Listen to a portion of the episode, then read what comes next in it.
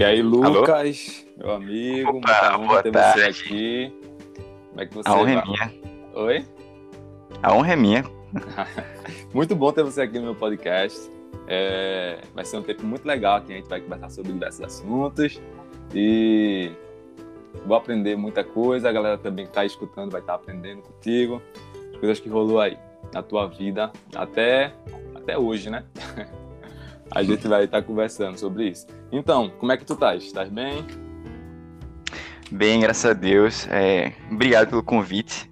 É, muito bom aí essa parceria, né? Já, já tá com anos, né? É Aí que a gente tá junto, graças a Deus. Ah, agora em pod... participei de um podcast, mas estamos aí, né? Espero Vai, que bem claro aí pra a galera que tá ouvindo, fique bem legal. Mas eu já aviso logo que eu não tenho experiência nisso. Tanto é que eu comecei o podcast falando alô já, mas tudo bem.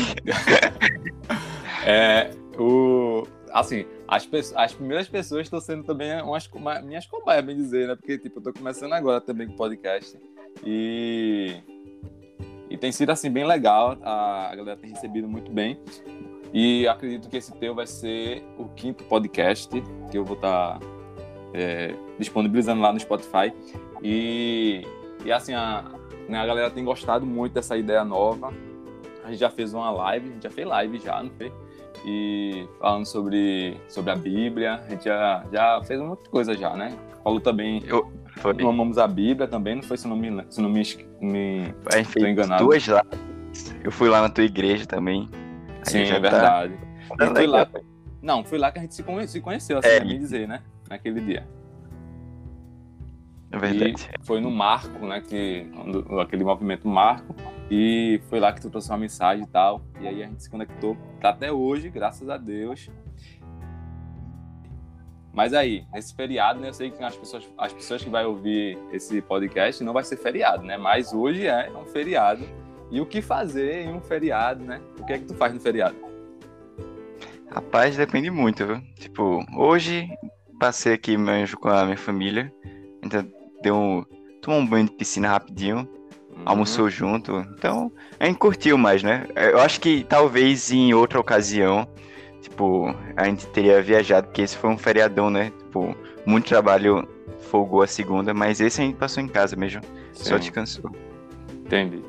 E assim, eu sei que tu gosta muito de ler, né?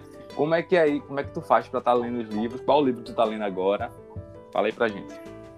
Rapaz, eu acho que, assim, a melhor coisa pra você, assim, aprender a ler, né, a ter um ritmo de leitura, é colocar metas, sabe? Você, tipo, tem gente que, aí vai de cada um, né? Tipo, tem gente que gosta de ler é, livros ao mesmo tempo. Então você tem que colocar, por exemplo, um capítulo de cada por dia, sabe? Sim. ou então 30 páginas de cada, enfim, é, você, o importante é você colocar essas metas porque elas vão lhe ajudar a manter no, é, no foco, né? Esse, agora que eu tô de férias da, da faculdade, eu coloquei, assim, uma meta de ler alguns livros que são, assim, mais de áreas diversas, sabe? É, eu gosto de ler livros de teologia e de ficção científica. Mas nesse período de, de férias, né? Eu coloquei essa meta é, de ler livros mais variados, né? Aí eu li ah, Abolição do Homem, que é C.S. Lewis, então um livro aí para quem faz psicologia, fica a dica. É uma leitura difícil, você tem que ter uma, uma prática de leitura para entender, mas é um livro muito bom, principalmente para quem faz psicologia, né? Então, agora, no momento eu tô lendo Uma Teoria de Tudo que Importa, que é um ensaio assim sobre Einstein. Então, na verdade, também é um livro sobre uma perspectiva é, cristã, sobre como Einstein é, impactou é, o cristianismo. Na verdade, o que ele contribuiu, né? Tipo, tem gente que coloca Einstein como inimigo do cristianismo. Esse livro mostra a contribuição, né? Tipo, ele parte do, do, do- da afirmação de que é, Bíblia e ciência não se contradizem, né? Porque as Hum. duas são revelações do mesmo Deus. Então, uma, a boa ciência não contradiz a boa teologia. Show. É, e também li, estava lendo o Discurso do Método e Discurso sobre o Método, de René Descartes, também é um livro muito bom. E a história acaba, assim, sendo contada de outra forma. René Descartes é mais um que é colocado como inimigo do cristianismo, mas se a gente lê os escritos dele, a gente vê que ele era, na verdade, cristão. Então, tipo assim, é, claro, ele exalta a razão, sabe? Mas ele é, tem uma certa humildade em colocar que é, se nós pensamos e, portanto, existimos, né, que é a famosa frase dele, é porque nós viemos de um ser que pensa e existe do mesmo jeito. Aí não pode simplesmente existir do nada e pensar do nada. E se a gente tem essa ideia de perfeição na cabeça, se a nossa mente busca essa perfeição aqui, é porque, na verdade, essa ideia foi implementada na nossa cabeça por um ser que é perfeito. Porque nada ao nosso redor é perfeito. Mas se a gente tem essa busca pela perfeição, é porque veio desse ser que é perfeito. Então, na verdade, nesse ensaio que ele faz né, sobre a razão, ele exalta muito a nossa condição humana, assim, é, como criatura, né? Então, existe uma humildade na, na fala dele. O problema foi a escola que veio depois dele, né? Que a galera começou, assim, a colocar a razão como o próprio Deus. Né? Mas na fala dele existe, existe certa... Existe humildade, sim, sabe? E ele, ele era cristão. É, a gente repara isso nos escritos. Certo. Então tu tá lendo todos esses livros no momento. Então, é, agora eu coloquei no coração de Leão de cada vez, porque eu gosto de leitura assim, é, conjunta, vamos dizer assim, né? De ler vários livros ao mesmo tempo. Mas aí eu coloquei esses livros uh, mais de um por um, né? É, aí eu li Abolição do Homem, Disco sobre o Método, e agora eu tô na Teoria de Tudo, que importa, né? que é o, o do Einstein. Certo, certo, massa. É, eu também gosto muito de ler, né? Inclusive até a abolição do homem eu tenho aqui, mas ainda não, não consegui ler. Eu tô focando para outros, outros, outros lugares no momento. Mas tem uma coisa assim que a gente não, não, não se bate muito, né? Tu é fã da Marvel. Eita, tu é da DC, não é possível. Eu sou, eu sou DC, com certeza. Cara. Não é possível, não é possível. Eu, eu vou sair aqui do podcast agora. Então, como é, como é que isso, isso aconteceu na tua vida, né? Como, como isso veio na tua vida aí, ser tão fã da Marvel, né? Teu quarto aí também tem, tem um, uns adesivos é, e tal, né? Bem customizado, que eu vejo no teu Instagram. Então, como é que isso aconteceu? É, se, se aqui fosse gravado, eu ia mostrar pra vocês agora a parede do meu quarto. Essa parede não tem como, é, é muito meu xodó. Porque são as vários... Uh, personagem, assim, sabe? Em forma de quadrinho e tal. Eu também tenho. É, eu não tenho HQ, eu nunca fui muito de, de ler HQ, para falar a verdade, sabe? Eu acompanhava assim, tomava spoiler mesmo na internet, né? Eu ia buscar o que estava acontecendo na HQ na internet, mas eu não. Nunca comprei, nunca, nunca li muito, não. Eu tenho Guerra Civil aqui, em livro, mas também ele é todo assim escrito, não tem figura, não tem nada assim. Já li. É muito massa. Tipo, é melhor que o filme, para falar a verdade. Sempre no filme é, né? eles deram. O livro é sempre é... melhor que o filme, né? Sempre, né? Nos filmes eles se enrolaram um pouco, sabe? Botaram o, o capitão como vilão, aí depois muda tudo, sabe? Mas enfim. É, e, e, no livro, desde o começo, ele, ele defende assim os heróis de bairro, os heróis mais simples, sabe? Então é, é, bem interessante o pensamento dele. Uh, mas sim, como se deu a paixão, né? Cara, foi assim, desde criança, né? Acho que gente começa criança, tendo contato com os heróis e os brinquedos mesmo. Sim. E uma coisa assim, isso é uma benção, sinceramente, é uma benção, porque a gente conseguiu acompanhar o universo Marvel é, cinematográfico desde o começo. Então, assim, Homem, Homem de Ferro 1, eu tava lá no cinema. É, Vingadores Ultimato, eu tava lá no cinema. Então, assim, esses filmes todinho eu pude acompanhar assim de perto, ao vivo, sabe? Harry Potter mesmo. Harry Potter começou em 99, então eu não pude acompanhar ao vivo. Eu assisti no cinema Relíquias da Morte, é, um e o dois, sabe? Então, assim, eu peguei o final da saga. E ainda fui cheio de medo pro cinema, né? Porque eu tinha um certo medinho de Harry Potter. Ah, que é bruxaria, essas coisas. Tu é. medo disso. Mas a Marvel, a Marvel, desde o começo, eu, eu acompanhei de perto. Então, não tem, não tem como não florescer, né, essa paixão. E é muito legal ficar imaginando tanto assim um mundo com superpoderes, etc. Isso, inclusive, dá um texto muito massa. Tem um artigo aí, já vou ficar a dica para a galera. É, o nome é Ficção Científica é Bom pro Cristão, de Emílio Garoto. Um artigo muito massa. Outro, outro dia eu vou escrever um textinho assim. Não um artigo, né? Um artigo tem que ter um nível melhor, né? Mas um textinho falando que Marvel é bom pro cristão. Porque, assim, tem vários exemplos que a gente pode citar. Por exemplo, já assistisse Guardião da Galáxia 2? Já. Percebesse que eles criaram um deus ali? Não. Do, o pai não, do. Não percebi. E assim, faz um tempinho já que eu, que eu, que eu assisti. Assim, eu gosto muito de Tu filme que tem pai- essa efeito especial, mas é assim, a história mesmo, se tu me perguntar, eu sou fraquíssimo pra estar respondendo. Mas fala aí. É, tudo bem. Mas a galera que assistiu deve lembrar é, é do pai do, do Peter, né? Ele é o vilão do filme. E ele é um- um- uma criatura assim divina, tal. E Isso fala muito, na verdade, sobre a nossa condição. A gente sempre procura ah, um Deus, né? Ah, se a gente for reparar assim, todas as religiões diversas do mundo estão sempre em busca de algum Deus. E geralmente é algo assim é, na natureza, porque a natureza de fato ela é muito poderosa, ela é muito magnífica, né? Pra gente simplesmente olhar e, e assistir, né? A gente acaba admirando e, como outras é, culturas, acabam adorando, né?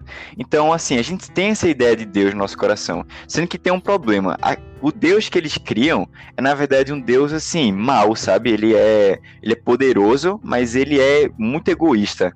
Isso mostra também a nossa é, condição de criatura. A gente vive um mundo caído, a gente vive tocado pelo pecado. Então, assim, mesmo criando um Deus, fica difícil para a gente criar um Deus assim perfeito. E se a gente reparar, todas as religiões, na verdade, tem sempre esses vacilos desses deuses que foram criados por nós, né? Mitologia nórdica, mitologia grega, mitologia romana, egípcia, sempre tem vários escândalos assim nos contos dessas mitologias. Então, aí também fica um exemplo, né? Na verdade, mais para falar da nossa condição de pecador do que de que Deus existe, etc. Mas enfim, essa nossa condição de pecador revela a existência e a necessidade de um Salvador, né? Isso mesmo. E tu já, alguma vez, quando foi pregar, já, já citou assim os filmes e tal? Ou nunca? Ah, com certeza. Com certeza. É, não tem nem como. Uma vez eu tava falando sobre Apocalipse. Tipo, em Apocalipse eu, eu, eu se eu for pregar ou ensinar Apocalipse, eu só vou até o capítulo 3, que é as igrejas, né? O resto pra mim é muito difícil. Aí eu fico ali mantendo nas igrejas. Mas aí eu falei um pouquinho sobre é, como a gente gasta, por exemplo, tanto tempo é, imaginando teorias do mundo da Marvel, que teorias, um, crossover entre os filmes. A gente fica imaginando o que pode acontecer. E se esse cara fizer isso? E se ele não tivesse feito isso? Sabe? A gente gasta um certo tempo aí debatendo, imaginando tal. é, encontrando deleite nisso, né? E Apocalipse, pelo contrário, né? Que é um, um livro assim, também tem essas figuras ah, que a gente pode imaginar, né? É muito, é, é muito difícil colocar como doutrina, por isso que eu não, não falo de Apocalipse a partir do capítulo 3, porque tem que ter muito estudo, tem que ter muito conhecimento e muita humildade, né? Então, Sim, é, é muito certeza. difícil você é, falar de Apocalipse. Mas a exortação que eu fiz foi essa. Por que, que a gente gasta tanto tempo é, brincando com universos imaginários e a gente não gasta tempo imaginando o Apocalipse, né? A mensagem do Apocalipse, ela não é uma mensagem de destruição, não é uma mensagem que causa medo. A, mensagem de Apocalipse é uma mensagem de esperança, né? É. E, e, ah, essa foi minha exortação, né? Uma, a que veio na mente agora foi essa que eu usei universo da Marvel. Certo, muito massa, muito massa. E aí, mas aí, é, tu é filho de pastor, né? E ser filho de pastor tem, tem algumas responsabilidades, tem algumas, alguns desafios. E aí eu queria que tu falasse um pouquinho sobre essas coisas que aqui rola, né? principalmente na mente das pessoas, né? Como as pessoas elas vê é, uma pessoa que é filha de pastor, que é filho de pastor. E, e eu queria saber assim quais são os, esses desafios, é, é, essa, essa responsabilidade, esse compromisso que é ser filho de um pastor. Conta aí pra gente. É, quando eu era criança, eu achava que ser filho de pastor era um fardo, sabe? Achava que era, meu Deus, que coisa horrível.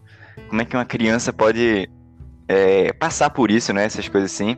Sim. Porque você fica muito em evidência ali na, na igreja, na comunidade e tal. Mas assim, hoje eu entendo que é uma benção, né? Uh, você, desde criança, ter esse contato com a igreja, com a vida missionária, com a vida pastoral, na verdade, eu acho que é, é muito bom. Uh, agora, na verdade, cabe um parêntese aqui, né? Fica de pastor para pastor, ou seja, vai ficar de cada caso para cada caso, porque a gente tem dos mais diversos, né? A gente tem filhos de pastor que dão continuidade a, ao ministério do pai, né? Tipo, é, são uma bênção, assim como o pai foi uma bênção, é, exercendo o ministério. E a gente vê filhos de pastor que, na verdade, se perdem no caminho, se desviam, saem do evangelho e levam vidas assim mais é, a parte do evangelho possível, sabe? Então, na verdade, muitas vezes pode ser que exista uma falta de cuidado do pastor com a sua casa, sabe?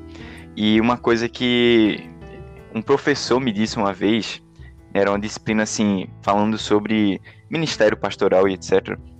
Ele disse que o primeiro ministério do pastor é a casa.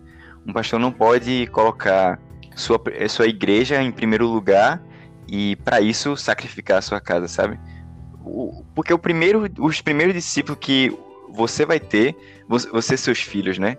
Ou então, ah, no nosso contexto, os irmãos, etc. A gente tem que cuidar da nossa casa, a gente não pode deixar nossa casa à parte, sabe?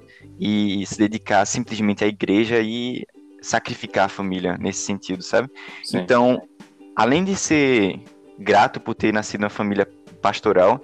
Na verdade, também sou grato por ter nascido é, filho do meu pai, né, por assim dizer, porque foi um cara que se dedicou à, à construção da família, se dedicou à educação da família, se doou pela família, sabe? Ah, em nenhum momento ele abandonou a gente para cuidar da igreja, por exemplo. E muitas vezes essa falta de cuidado é o que causa o desvio dos filhos de pastores, né? Então tem, tem essa linha tênue. Mas na verdade, se a gente colocar mesmo esse cuidado com a família, a gente vai conseguir conciliar as coisas. Certo. E assim, as pessoas elas, ó, como tu falou no começo, né? Um, quando era pequeno, tu teve essa, essa aquela dificuldade e tal, mas aí tu agora já, já cresceu, mas as pessoas elas continuam, assim, eu acredito que elas continuam ainda com meio que é, aquela cobrança. Existe aquela cobrança em, porque tu é filho do pastor? Existe, existe. Assim, é, eu fui crescendo e todo mundo falava que eu ia ser pastor, né? Ficava me chamando de pastorzinho e tal. Eu, eu acho que isso não é muito bom de se fazer, porque acaba criando uma aversão, talvez, na, na pessoa. Mas, assim, graças a Deus, uh, hoje eu, eu desejo esse ministério, nem que seja, sei lá, líder dos jovens, das adolescentes, um pastor auxiliar, quem sabe, né? Hoje em dia eu ainda não me vejo como um, um, pastor integral, né?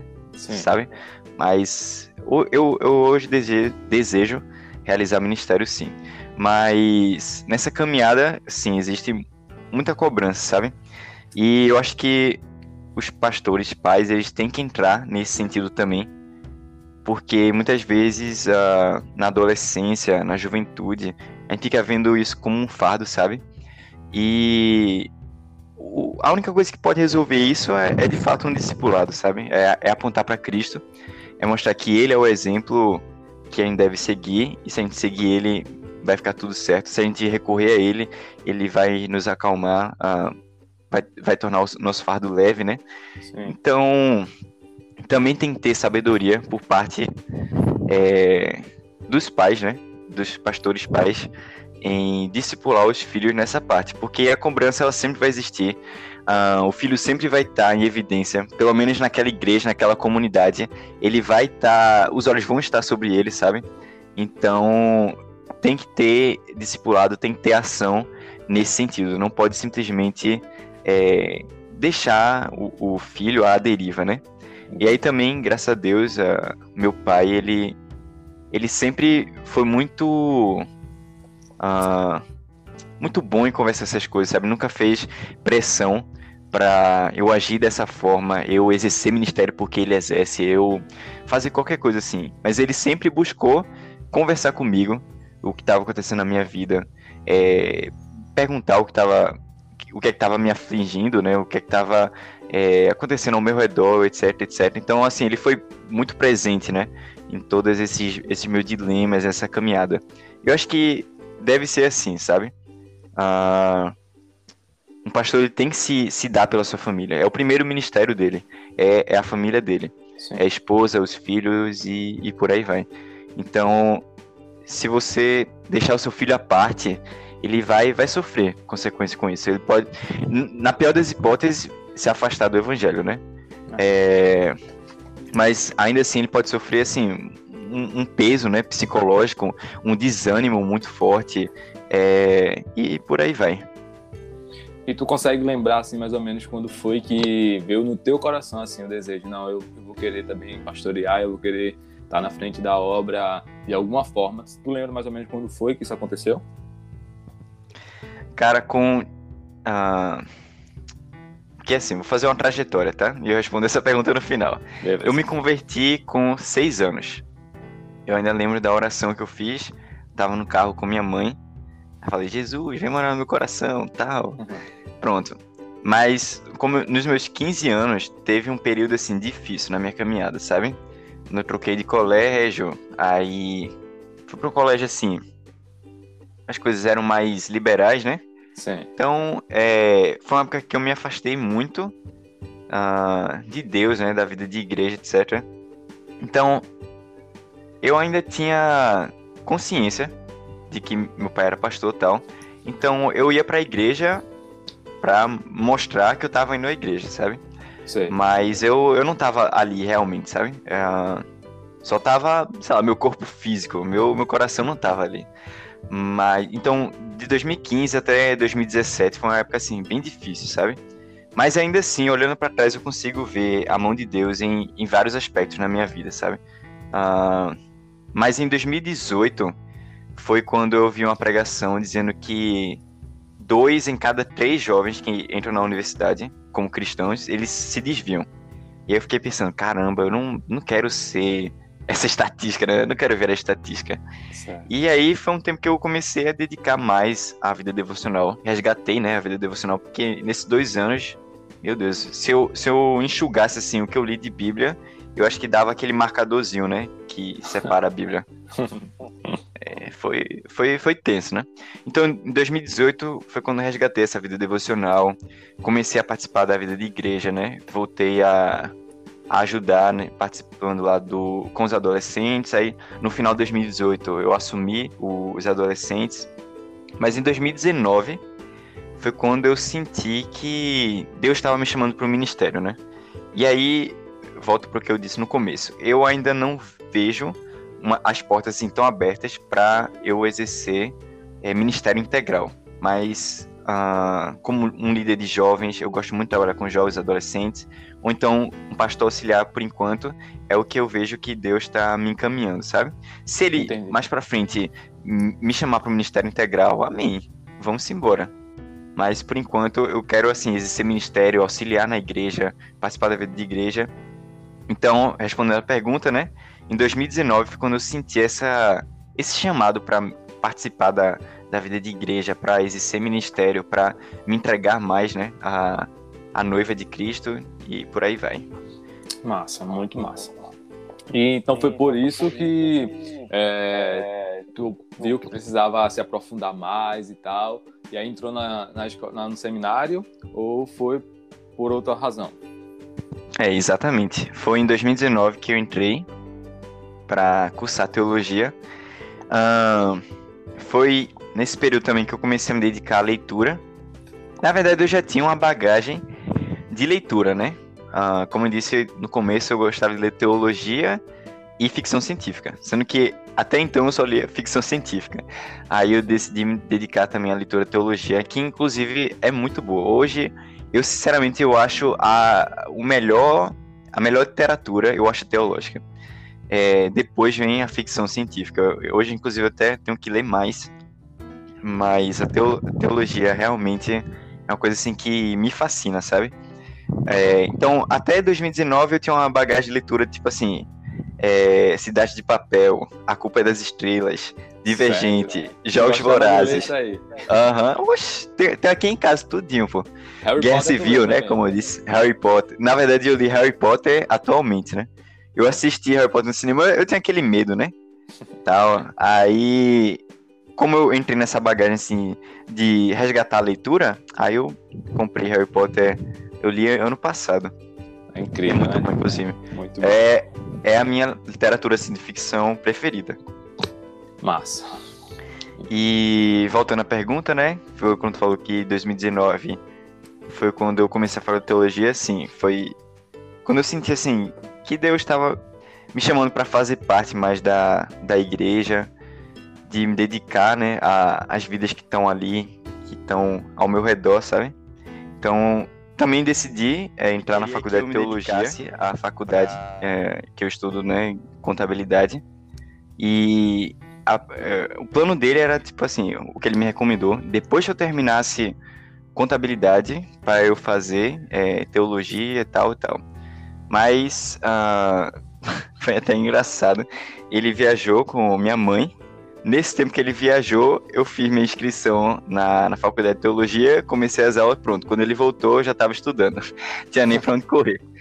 Aí foi assim é, que eu comecei a estudar teologia e a partir disso me interessei pela leitura né, teológica. Como eu disse, é, fica aqui minha recomendação, sabe? Tem muito livro assim bom que fala de uma linguagem simples sobre assunto assim profundo, que você consegue entender mesmo a profundidade dele. Ó, para quem já deixar minha recomendação mais uma vez, para quem não tem assim um ritmo de leitura, tem um livro ótimo do Tim Keller que é Ego Transformado. São 50 páginas e o livro é assim, pequenininho mesmo, sabe? Bem fininho, né? Além dele ser pequeno na quantidade de páginas, ele é pequeno no tamanho.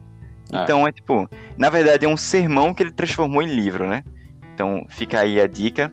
Para quem já tem um ritmo assim de leitura, um livro que, nossa, me impactou muito foi O Peso da Glória, de C.S. Lewis. Aí, se eu não me engano, são 150 páginas, ele também é um pouquinho maior, mas são, na verdade, uma coletânea de oito sermões dele, que ele dá em uma universidade, uma entrevista à rádio, e aí depois ele faz essa, essa junção. Nossa, são sermões assim espetaculares, porque foram todos dados no período da Segunda Guerra. Então, inclusive, um nome do, um, o nome de um dos sermões é Por que não sou um pacifista? O outro é Aprendizados em Tempo de Guerra. Aí o outro é O Peso da Glória, né? Que é o principal. Então, assim, o cara, o cara é fera, sabe? São dois livros que impactaram muito na caminhada e um livro aí para quem não tem costume de leitura, outro para quem já tem um certo, uma certa bagagem, né? Não é, não é nem um livro pesado, mas ele é um pouco maior só. Certo. Fica a dica aí, gente, para vocês ler livro aí e crescer. Mas é, tu falou que faz contabilidade. Como é que tu pretende, ou se tu pretende é, conciliar isso com a igreja, ou se é só, só tá fazendo só por fazer a contabilidade, como é que tu pensa? Para a igreja, uh, é mais para servir, né? Não, não pretendo, assim, ser contador da igreja, sabe? Mas ajudar ali na tesouraria, etc. Mas, assim, uh, graças a Deus, uh, minha família tem uma empresa, né? Então, é, eu acho que fazendo contabilidade eu também posso agregar a, a vida da empresa, posso trazer novos olhares, novas perspectivas, é, uma administração é, ajudar na administração, né? Então, eu acho que o curso de contabilidade ele é muito válido por causa disso. Mas assim, eu não Hoje eu não tenho interesse, por exemplo, fazer um mestrado em contabilidade, porque eu, sinceramente, eu gosto muito de dar aula. Mas se fosse fazer mestrado, já pensando assim, mestrado para ser professor, né, eu, eu seguiria na área teológica, na área acadêmica, né, assim, teologia Sim. ou filosofia da vida. Contabilidade, basta ali a formação, pegar, é, fazer o exame, né, de, de competência e pronto, é, agregar a empresa, sabe? Eu Entendi. hoje não, não tenho muito interesse em, mesmo ser um perito dessa área e etc, coisa e tal, né? Se, mais uma vez, né, o futuro pertence a Deus. Se Deus começar a abrir portas para isso, é, aí a gente vai atrás. Mas hoje, tô tranquilo, é, fazer aqui a graduação e ajudar mesmo na, na vida da empresa. Entendi. E falando de igreja, é, conta aí pra gente uma coisa assim muito bizarra já que aconteceu, que tu lembra. Bizarra em que sentido? Assim, muito louco. Uma coisa tipo, cara, isso é muita loucura. Pode ser no sentido positivo ou no negativo, mas uma, uma loucura muito assim que é surreal, não acontece todos os dias. Mas como assim? Eu não, ainda não entendi muita pergunta. Tipo assim, uma expulsão de demônio, por exemplo. Também, né? A gente não vê isso todos os dias, né? Mas as pessoas sabem que acontece. Mas assim, uma coisa que vem na tua mente, que, é que nesse período que tu tá na igreja, né? Desde criança, tu viu, tu viu assim, fez, cara, isso é uma loucura acontecer isso. Eu, eu nunca tinha visto isso. Nunca aconteceu nada, no, nunca presenciasse. Uh, então, eu nunca presenciei, por exemplo, uma expulsão, um demônio. Nunca, sei lá, cair no chão duro, é, etc, né? Mas, assim, uma coisa que eu percebi nesse tempo de, de igreja, e aí eu, eu agradeço mais uma vez a Deus uh, pelo meu pai, por ser um cara assim que caminha é, entre as denominações, né? Sim. É que assim a denominação ela não é tipo isso tudo que a gente acha, sabe? Tipo, como eu eu pude andar com ele, que é um cara assim que caminha por todas essas, sabe? Eu vejo que a denominação é, é mais assim para colocar alguns costumes em prática, colocar as doutrinas em prática, mas sinceramente é, não é a denominação que salva, né? Muitas vezes é, dá a entender isso, muitas denominações dão a entender que aquela é a certa, que X é a certa, Y tá errada, ou então que Z é a melhor de todas, sabe? Sim. E nesse, nesse tempo assim de caminhada eu fui vendo que muitas vezes pode ser ter, pode até ser uma, uma idolatria, né? O jeito que as pessoas colocam a, as denominações dela acima das outras e etc. Então, nesse tempo assim de caminhada, o, o que mais uh, me surpreendeu, porque eu era um desses que pensava que, nossa, minha denominação é a melhor. Ou então, poxa, eu queria ser igual àquela, mas eu fui percebendo que todas têm coisas muito boas e todas têm coisas a melhorar, sabe? Então, fui percebendo isso, que uh, a denominação é mais uma coisa humana, sabe? Para colocar a, a, doutrina em prática, colocar isso desse jeito. Então, eu acho que esse foi uma, uma coisa que me surpreendeu muito nesse tempo de, de caminhada. Massa, muito bom isso. É, cada uma é, tem um, um, mesmo objetivo, né? Que é Jesus, mas elas trabalham de formas distintas, né? Cada uma é, exatamente. tem uma, alguma coisa que é peculiar delas e tal. Às vezes certo, às vezes não, mas isso aí também não é um, não é um problema para a gente resolver, né? Cada um com os seus problemas. Mas a gente vê é, que a igreja ela tem que caminhar para um único propósito, que é Jesus, né? e pregar um, um único evangelho, que é Jesus. E é legal isso. Amém. É legal isso, é legal isso de a gente tirar a, o nosso foco, né? Principalmente assim, tu, né, que tem faz parte, que teu pai é, é, é, o pastor da igreja e tal, e não ver dessa forma, que somente a minha igreja é certa, já é um ponto muito positivo para a situação que a gente enfrenta nesses dias atuais, né? Que a gente encontra, sim, pessoas, é, igrejas que, e pessoas que é, defendem tanto a sua, sua denominação a ponto de que parece que somente a, a denominação deles é, é, a, é a certa, a correta, não existe nada errado e é a que vai para o céu. E isso tem afastado muitas pessoas.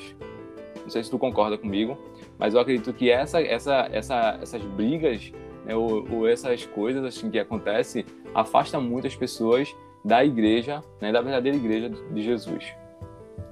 É, exatamente. Mas também uma coisa assim, chave. Tipo, uma, uma denominação, por ter certos costumes, é, doutrina, prática, ela pode afastar a pessoa da denominação. Ela não pode afastar a pessoa da igreja. Porque se uma pessoa se afasta da igreja, o problema, na verdade, está na pessoa, né? Está no coração dela ali, que precisa ser trabalhado. Mas uh, uma coisa assim que é comum às denominações hoje, todas, na verdade, é assim, é a, é a Bíblia, sabe?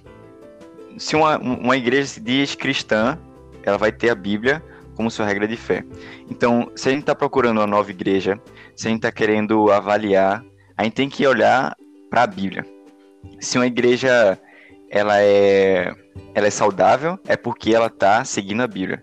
Se a igreja está errando muito, é porque ela está tirando a Bíblia uh, do centro, sabe? Então, se a gente vai buscar uma nova igreja, se a gente, sei lá, se muda de cidade, está procurando uma nova igreja, a gente tem que sempre hum, olhar para a Bíblia, sabe? Não para a placa denominacional, não para o jeito que o pastor fala, mas para a Bíblia sendo posta em prática na, na igreja. Então, no caso, a pessoa tem que procurar uma igreja que seja bíblica, né? Uma igreja que, que, fale do evangelho é. genuíno. E é, aí, uma coisa é... assim, Sim, fala. Deixa eu só fazer um ponto assim rapidão, porque uma, um pensamento que tá que tem se manifestado muito forte nos últimos nesses tempos, né? É que assim, é quando o pessoal toma a fala de Paulo para dizer que nós somos o templo do Espírito e ele usa isso para se afastar das igrejas. E a gente tem que entender que sim, nós somos templo do Espírito. É, não, Deus não habita no templo físico ali da igreja da rua tal, mas a ordem de congregação ela é uma ordem, né? Como eu... é, o congregar é uma ordem. Então a gente precisa ter essa vida com os santos. A gente precisa de ter o ferro afiando o ferro, né? Não é uma caminhada sozinha, porque você é Espírito Santo. Você precisa de auxílio, você precisa ser confrontado, você precisa ser exortado, você precisa os irmãos no sentido de, tipo, é isso tá errado, né? Não tô dizendo assim pra confrontar. Ah, isso aí, bicho, de fregar na cara, né? Mas no sentido de exortar mesmo. Ah, você precisa é, ter essa vida em comunhão, sabe? Porque a mesma coisa é o colégio, a mesma coisa é uma, sei lá, uma dieta que você faz. Como é que você vai se manter na dieta sem é, ter uma vida ali comendo a salada, por exemplo? Você vai ficar na dieta evitando sempre ali a, a fruta e o legume, por exemplo. Não. Você vai ficar querendo crescer no conhecimento sem a vida de escola, sabe? Sim. Ah, não estou aqui entrando no debate se homeschooling é, é bom ou não, né? Mas a, a, própria vida de escola, além de ter um professor ali capacitado para lhe ensinar, ela oferece uma comunidade ali, né? Com a sua sala, com seus alunos, etc, etc. Então a, a escola é muito importante não só por causa disso, não só por causa do ensino, né? Mas porque tem pessoas ali ao seu redor. A mesma coisa é, é a igreja. Mas, é, voltando para o ponto, a gente tem que sempre avaliar né, se a igreja está trabalhando de forma bíblica. E aí o que a gente faz se ela não está trabalhando de forma bíblica? É, eu não sou assim, eu não sou do partido que fala, ó, sai da igreja. Eu, eu preferia indicar que você participasse mais da vida de igreja, sabe?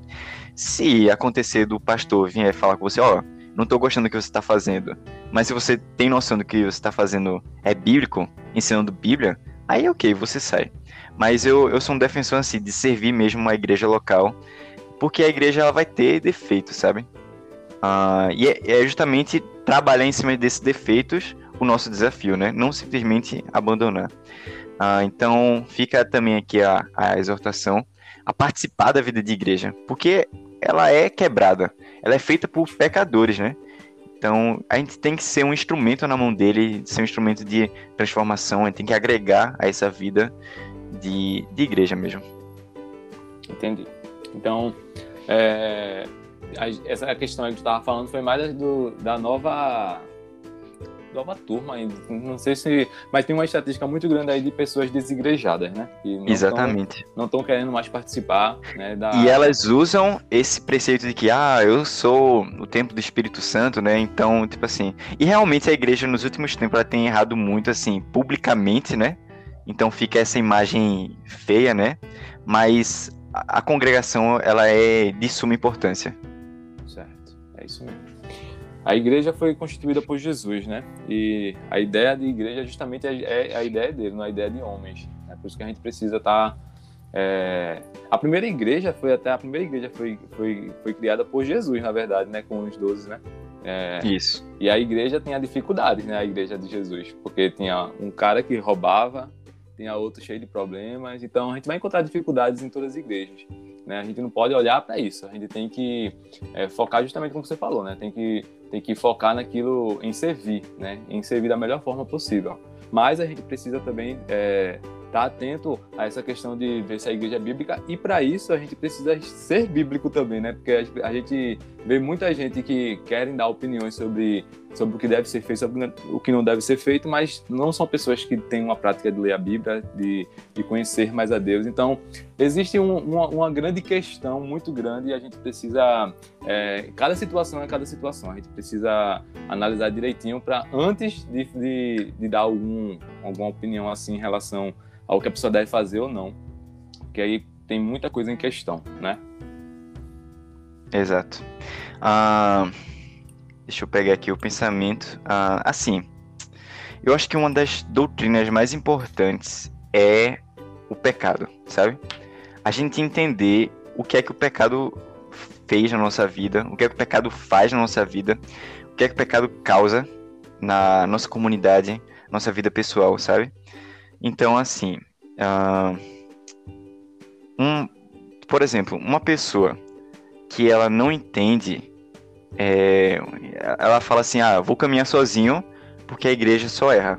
Ela não entendeu, na verdade, a doutrina do pecado. Ela não entendeu que as pessoas que estão ali congregando na igreja são pecadoras e elas são suscetíveis ao erro, sabe?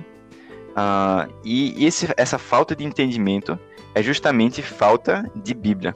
Sim. Uh, as pessoas têm que entender que elas são imperfeitas, que elas são falhas. E é justamente desse entendimento de que nós somos falhos, de que nós somos pecadores, que vem a necessidade de um Salvador. Ou seja, sem pecado não existe um Salvador. Não existe para quê Cristo ter morrido na cruz, sabe? Isso. E hoje no púlpito a gente vê muita pregação falando sobre bênção, também falando sobre prosperidade, sobre vitória, sobre vai dar tudo certo. E amém, eu creio em um Deus fiel, eu creio em um Deus provedor. Mas assim, esse, esse foco todo sobre a prosperidade, a bênção, a vitória, sabe? Tem que criar nas pessoas uma, uma falsa perspectiva de que tudo vai estar bem sempre. Ah. E tudo não vai estar bem sempre, justamente por causa do pecado. Porque aí vamos supor, a pessoa ganha lá o dinheiro, ganha os. Uh, ganha o dinheiro aí. Aí a pessoa, ah meu Deus, Deus me abençoou. E a primeira coisa que o pecado faz é, sei lá, é, é transformar esse dinheiro em Deus, sabe? Então a pessoa ganha muito dinheiro e não sei, ela gasta o dinheiro todinho com coisa fútil, sabe? E depois ela se vê sem dinheiro de novo. Isso foi Deus? Sabe? Então, assim, tem, tem um problema ali que é o pecado que não foi resolvido, porque isso não está sendo ensinado na, no púlpito, não está sendo ensinado que o nosso coração é enganoso, não está sendo ensinado que nós somos suscetíveis ao erro. Então, até para a galera de fora, fica a ideia de que a igreja ela é a perfeição. E aí, na, no primeiro erro da igreja, todo mundo já começa a atacar pedra. Pois. Mas a gente deveria ter mais foco, assim, no pecado, na condição humana, para justamente mostrar a necessidade de um Salvador, sabe? Então, se a gente conseguisse focar mais nisso, de que nós somos suscetíveis ao erro, nós somos pecadores, a gente ia, também ia conseguir apresentar Jesus de uma forma melhor, de uma forma clara, de uma forma que as pessoas vejam que elas realmente precisam dele, que ele não é mais um, que ele não é um cara com ideias legais, mas que ele é um salvador, que ele é uma necessidade, né? A gente muitas vezes apresenta Jesus como uma condição, Não, Jesus não é condição, Jesus é, é tudo, velho. É, é sua única opção. Seu, é sua única saída, né? Isso. É muito sobre isso mesmo, cara. É, a gente tem, é, por muito tempo, né, acredito, né, a igreja, né, não vou generalizar no geral, mas tipo, a igreja, né, em algumas partes tem não tem apresentado um Jesus acessível, né, mas um Jesus que que é difícil a gente chegar até ele, que é, que é difícil seguir ele. Quando a gente precisava mostrar para a igreja, né, que nós como igreja não, não somos perfeitos, mas Jesus ele nos torna perfeito na medida que a gente vai seguindo ele, a gente vai se aperfeiçoando. É, lá em Filipenses diz mesmo que a gente é, vamos ser transformados até o dia da vinda dele. Então é, é um, um processo e a, se a gente fosse mais claro, acredito, se a gente fosse mais claro, a, as pessoas lá, lá, fora, elas não veriam a igreja como uma igreja perfeita. E quando acontece alguma coisa que foge dessa, dessa perfeição, é, é um escândalo e todo mundo fica daquele jeito e tal. E por muito, é, a igreja tem perdido credibilidade também entre algumas pessoas por conta disso. Por, acredito muito que é porque a gente não tem pregado um Jesus, um Jesus acessível. Eu, eu penso dessa forma. E aí eu tenho falado muito sobre isso nesses últimos tempos, que a gente tem que ser mais humano também em, em algumas questões é, não, nem algumas questões, mas tipo, ser mais humano, mostrar às pessoas mais nossa humanidade, é, para as pessoas verem que a gente não é perfeito. E que elas, assim como a gente conseguiu, elas também podem conseguir também é, seguir Jesus, elas podem conseguir viver uma vida para Deus. Que não é uma coisa de outro mundo, a gente não é super-herói por causa disso. Mas a gente está tentando né, seguir Jesus, é, obedecer os seus mandamentos, e elas também podem, podem fazer isso. Porque a ideia de muita gente é que a gente é perfeito e eles são imperfeitos, e eles não conseguem é, chegar a esse nível de perfeição.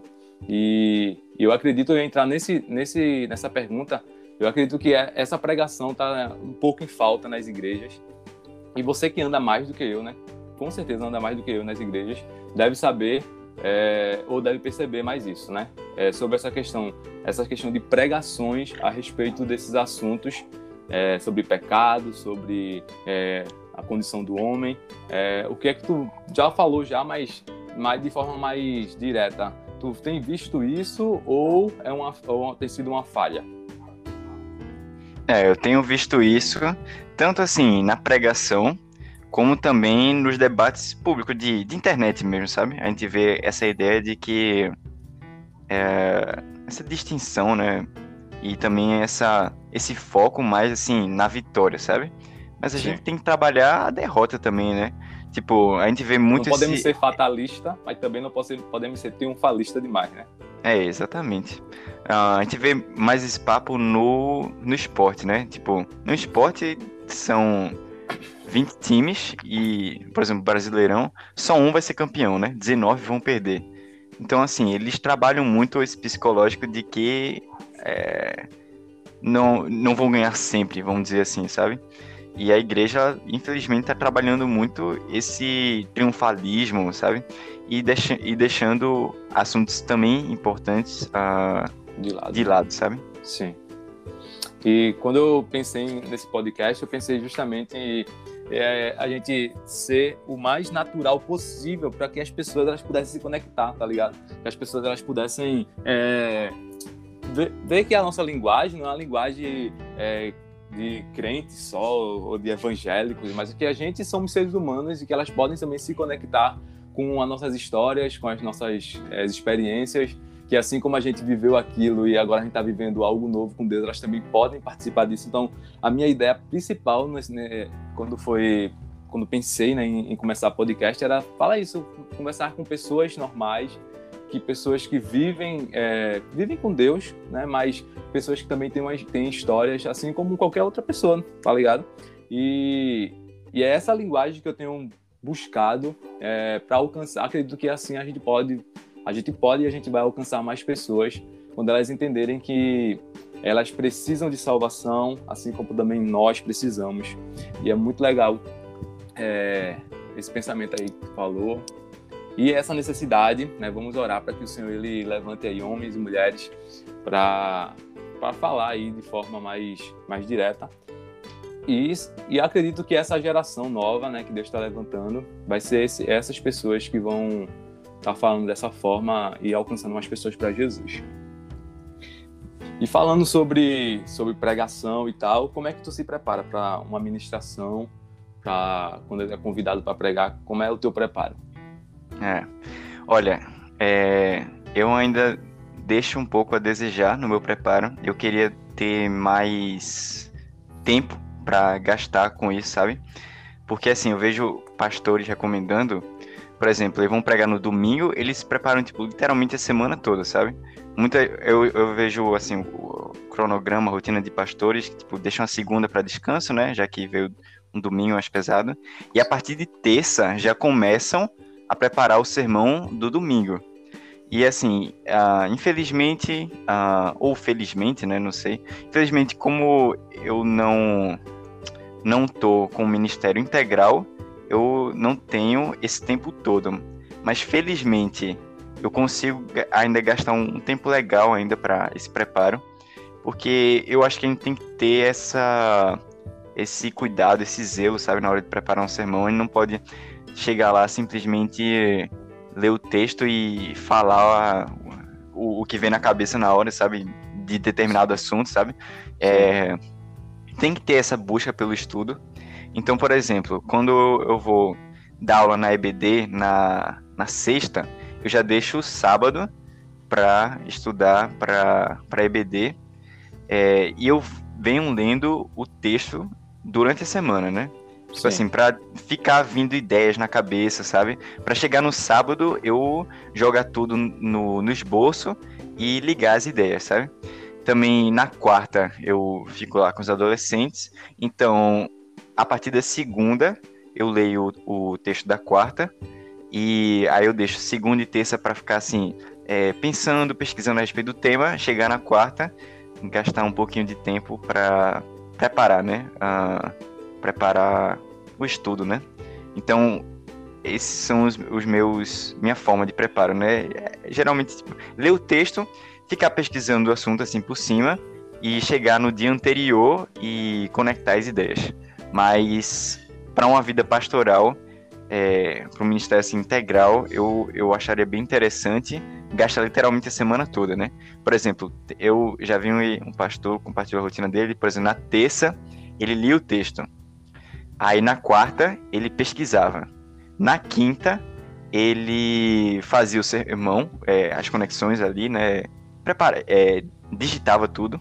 Na sexta ele ouvia outros pregadores, tipo, mais velhos, mais experientes, né? Mais renomados, falarem a respeito desse tema, dessa passagem que ele iria falar. E no sábado ele fazia as considerações finais. Por exemplo, ele adicionava a contribuição dos pregadores, um, uma ideia que veio. Então, assim, era literalmente a semana toda. Eu acho que um, um, pastor deve também gastar isso, sabe? Meio que dar um expediente por dia para o sermão. Eu acho que aí consegue entregar qualidade para a igreja. Não um expediente assim, oito horas, né? Mas uma horinha por dia, duas horinhas. Então, aí fica massa. É, aí é um preparo e aí faz uma mensagem boa para a igreja e tal, é, é, bem legal. Então, porque rapidão, é porque também um professor ele vai gastar mais ou menos isso, né? Ele não vai chegar na sala simplesmente com um slide, né? Mesmo ele dando aquela aula ano após ano, ele busca conhecer é, do assunto, uma é, vai ver temas atuais que ele pode usar como introdução, né? Um professor, se a gente olhar o trabalho que ele faz, é, é muito além da, da sala de aula, né? E o trabalho do pastor também tem que ser além do púlpito, né? Tem que é, gastar aí durante a semana. Show. Muito bom. E, assim, a gente falou sobre, sobre várias coisas, mas, assim, tu como jovem, né? Como, como tu vê é, como desafio, é, como jovem nos dias atuais, nessa, nessa era moderna, qual, qual é que tu vê, como é que tu vê, assim, o desafio de ser um jovem cristão é, na sociedade, na igreja, na faculdade? Cara, eu acho que o maior desafio é a filosofia. Filosofia não assim, demonizando Nietzsche, Kant, não, né? Filosofia no sentido de modo de pensar, sabe? A gente tem uma tendência muito forte a simplesmente seguir o pensamento da multidão. e a gente assim nem percebe e é levado com ela para onde ela tá indo, sabe? Então, se a multidão tá pensando X e eu sou bombardeado com X toda hora, e aí beleza, eu vou aceitando X, eu acho que é uma boa ideia, eu vou aplicando isso na minha vida e tal. E muitas vezes a gente toma esses pensamentos e não percebe o quão maléficos eles são, né? Quão muitas vezes ferem nossa, nossa doutrina, ferem a palavra, sabe? Então, acho que o maior desafio do jovem é ele se ligar ele, que a multidão, ela não tá indo pro caminho certo. Não é porque tá todo mundo falando isso que você tem que aceitar isso como verdade. Você tem que sempre, primeiro, primeiro olhar as escrituras. Então, acho que, assim, esse pensamento, sabe? Por isso que eu usei filosofia, né? essa filosofia assim que o mundo grita, né? A, a famosa a voz do povo é a voz de Deus, né? Não é bem assim não, velho. A voz não, de Deus né? é a Bíblia. É. Tem que sempre passar pela Bíblia. E muitas vezes a gente fica flertando com essas filosofias, ideologias e a gente nem se liga o que é que a gente tá fazendo. Verdade. Então, o, o antídoto para isso aí é estar tá, tá junto com as escrituras, né? Meditando, né? É, uma coisa assim que eu tô tentando passar para os adolescentes, né? Que é, é trazer a Bíblia para a vida deles, sabe? Porque adolescente não quer ler, só quer jogar Free Fire. É, então, velho, pra arranjar tempo ali. Porque tudo, tudo todo mundo, eu, eu pergunto que eles estão da Bíblia, eita, não tenho tempo, velho, não tenho tempo. Eu, caramba, eu aqui fazendo duas faculdades trabalhando, é, consigo, consigo ler um pouquinho, né? O cara é. não tem tempo, então deve ser muito ocupado, deve estar tá trabalhando muito em casa. Pois é. Mas é isso, ele tem que ensinar desde cedo a, a, a gastar um tempinho mesmo Sim. com a Bíblia para que ele tenha uma cosmovisão sólida, né? Isso. É isso aí. Mano, muito bom esse papo da gente, muita coisa boa a gente conversou. E eu quero agradecer por esse tempo aí que você passou com a gente aqui, falando um pouquinho das experiências, da tua visão acerca da, da Bíblia, da, de Jesus. E foi um tempo muito bom, eu quero agradecer de coração.